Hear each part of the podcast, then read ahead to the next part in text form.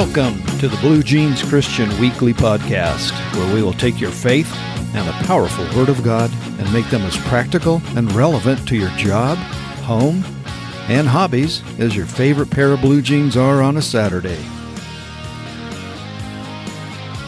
I'm Kevin Brownlee. This is episode 8, so thank you for joining me. Do you remember the movie Chariots of Fire? Remember uh, Eric Liddell, who was a Christian Olympian from Scotland? There's a part of the movie where where he says when he runs, he can sense God's pleasure. It brings glory to God when you do something that he's enabled you to do and you do it really well, especially for his glory. Does that relate to us in our job? Yes, it does. I think it certainly does. So, do you sense God's pleasure when you work? If you have kids, you probably know the pleasure you get when your child works hard at something, and especially when they're doing something to be like you. Imitation is the sincerest form of flattery, comes to mind, which is a quote by Charles Caleb Colton. I remember working in the garden one spring several years ago, digging holes to plant potatoes. I turned around and I saw my daughter with a small shovel, digging holes just like I was. She was grunting and digging and working hard. I was so pleased with her and was a proud father. And I think God is pleased when we work hard like that too, and is proud of us. He created work for us. Genesis 2:15 says that and he set the example of hard work in Genesis chapter 1. He worked each day, and in the evening he said the day's work was good. He showed us how to work hard for six days and then take one day off for rest in Genesis 2 2 through 3. Sort of like a mirror image, we're to emulate his work ethic.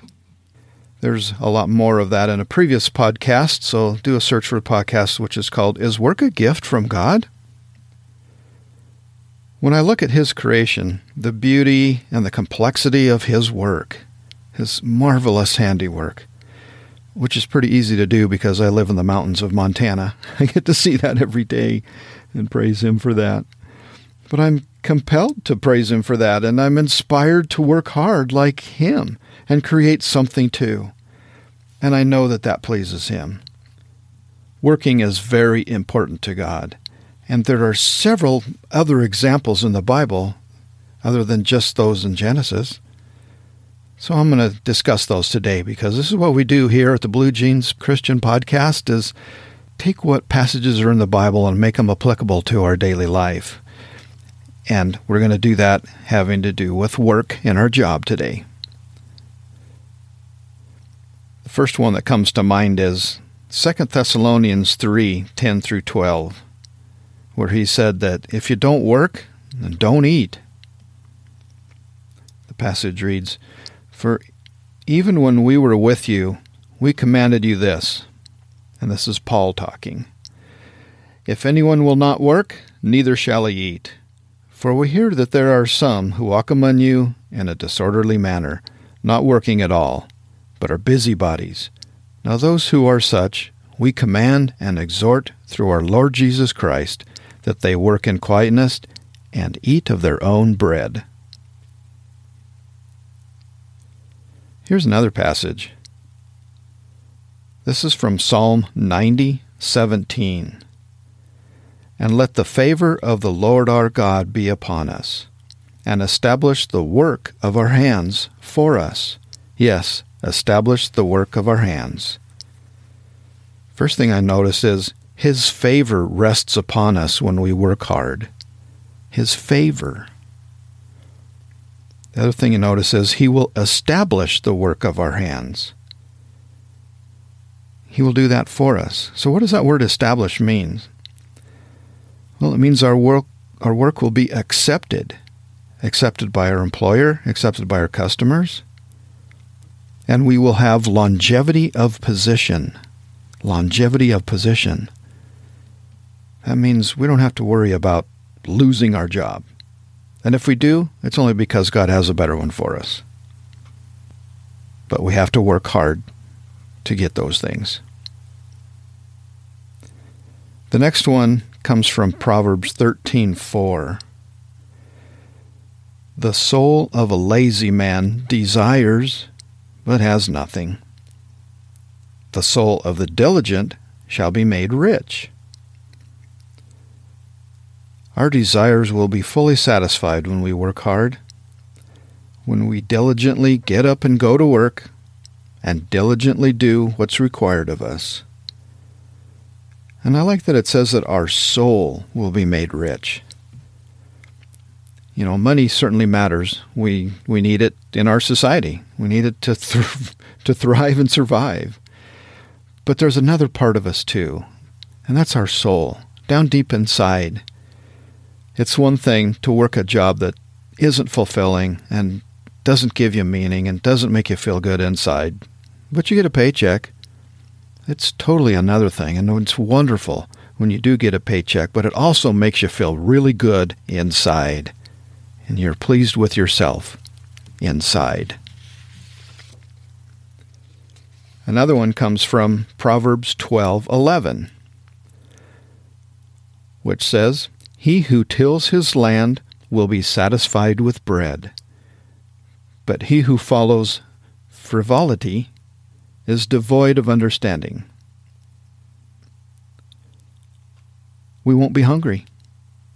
God will give us the basic needs that he promises us in Matthew 6, the latter part of Matthew 6. But what does this mean? But he who follows frivolity. I think that means frivolous things. If you do frivolous things, such as things that seem busy, like busyness, but don't really do anything, don't move the ball forward, then it's it's unsatisfying. And you certainly aren't obeying the command in Genesis, the first command in the Bible, in Genesis 1:28, which is to be fruitful and multiply.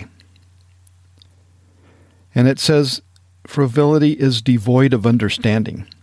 Understanding what? Well, moving the ball forward, doing what I just said, being fruitful and multiply.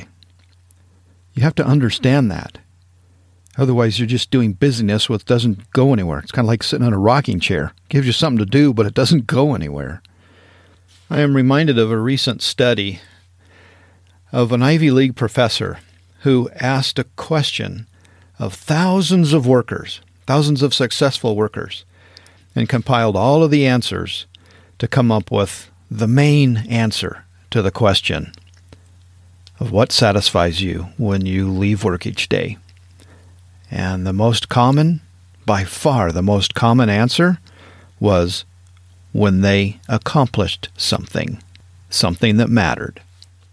Like they made progress toward a goal that they have, even if it's just a little, because forward is forward.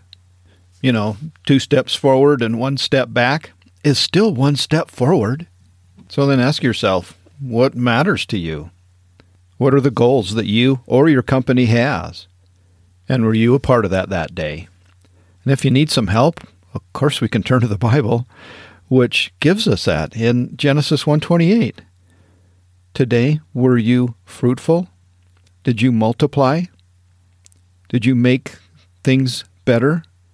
Or make things? Or progress towards making things? or were you a good support for those who do? So do something that matters, something that accomplishes what's important, or something that moves the ball down the field, as I said. Through him, we will have strength to work. That's from Philippians 4:13, which says, "I can do all things through Christ who strengthens me."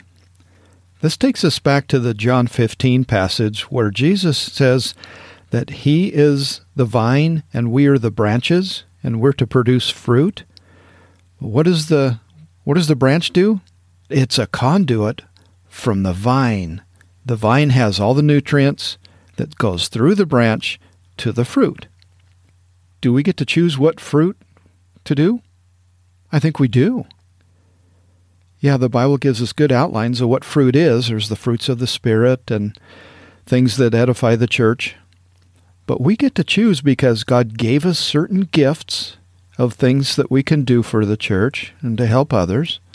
He also gave us talents, things we're really good at, and also things we suck at. Hopefully, we know the difference. but the things that we do that we do well, those are talents. And hopefully, our job is taking advantage of our talents and our gifts. So we get to kind of choose what that is and kind of tailor our our, our careers toward what we do well at. But remember, our nutrients come from the vine, which is Jesus. So he gives us strength because we're actually working for him. You know the passage, work as if working for the Lord? Next one is hard work will be profitable. Proverbs 4:23. In all labor there is profit, but idle chatter leads only to poverty. Yes, profit is in the Bible and it's a good thing. And when you're not laboring hard, you resort to idle chatter, which only leads to poverty. Do you know someone who's all talk and little do? Or when they talk a lot, you kind of have to listen. So now there's two people not getting much done. Hopefully, you're not one of those people. Hopefully, you're one of the people who gets right to work and, and works hard. Yeah, there's time for, for chatting around the water cooler or break time. But when you're on the clock, give your employer 60 minutes for each hour he pays you. Otherwise, you're stealing from him. Hard work will be profitable. That's a promise. That's a promise from God that if you work hard, He will make sure that you get taken care of. The next one, which is somewhat similar, but it's from Proverbs 24 30 through 34. And this one is interesting because it's basically common sense, but I think it's in the Bible because God knows that common sense isn't so common. It's written by Solomon, who's the wisest man who ever lived, and here's what it says I walked through the fields and vineyards of a lazy person, a senseless person. They were full of thorn bushes and overgrown with weeds. The stone wall around them had fallen down. I looked at this, and I thought about it, and learned a lesson from it. Go ahead and take your nap. Go ahead and sleep. Fold your hands and rest a while. But while you sleep, poverty will attack you like an armed robber. So, yes, there is a time for napping, a time for sleeping, but there's also a time for working.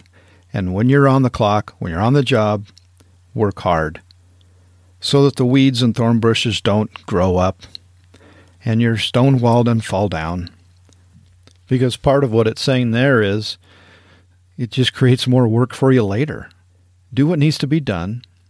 Pull weeds if you need, fix the broken something if it needs fixed, or else it just cause you to work harder and work later so that you're profitable and you avoid poverty.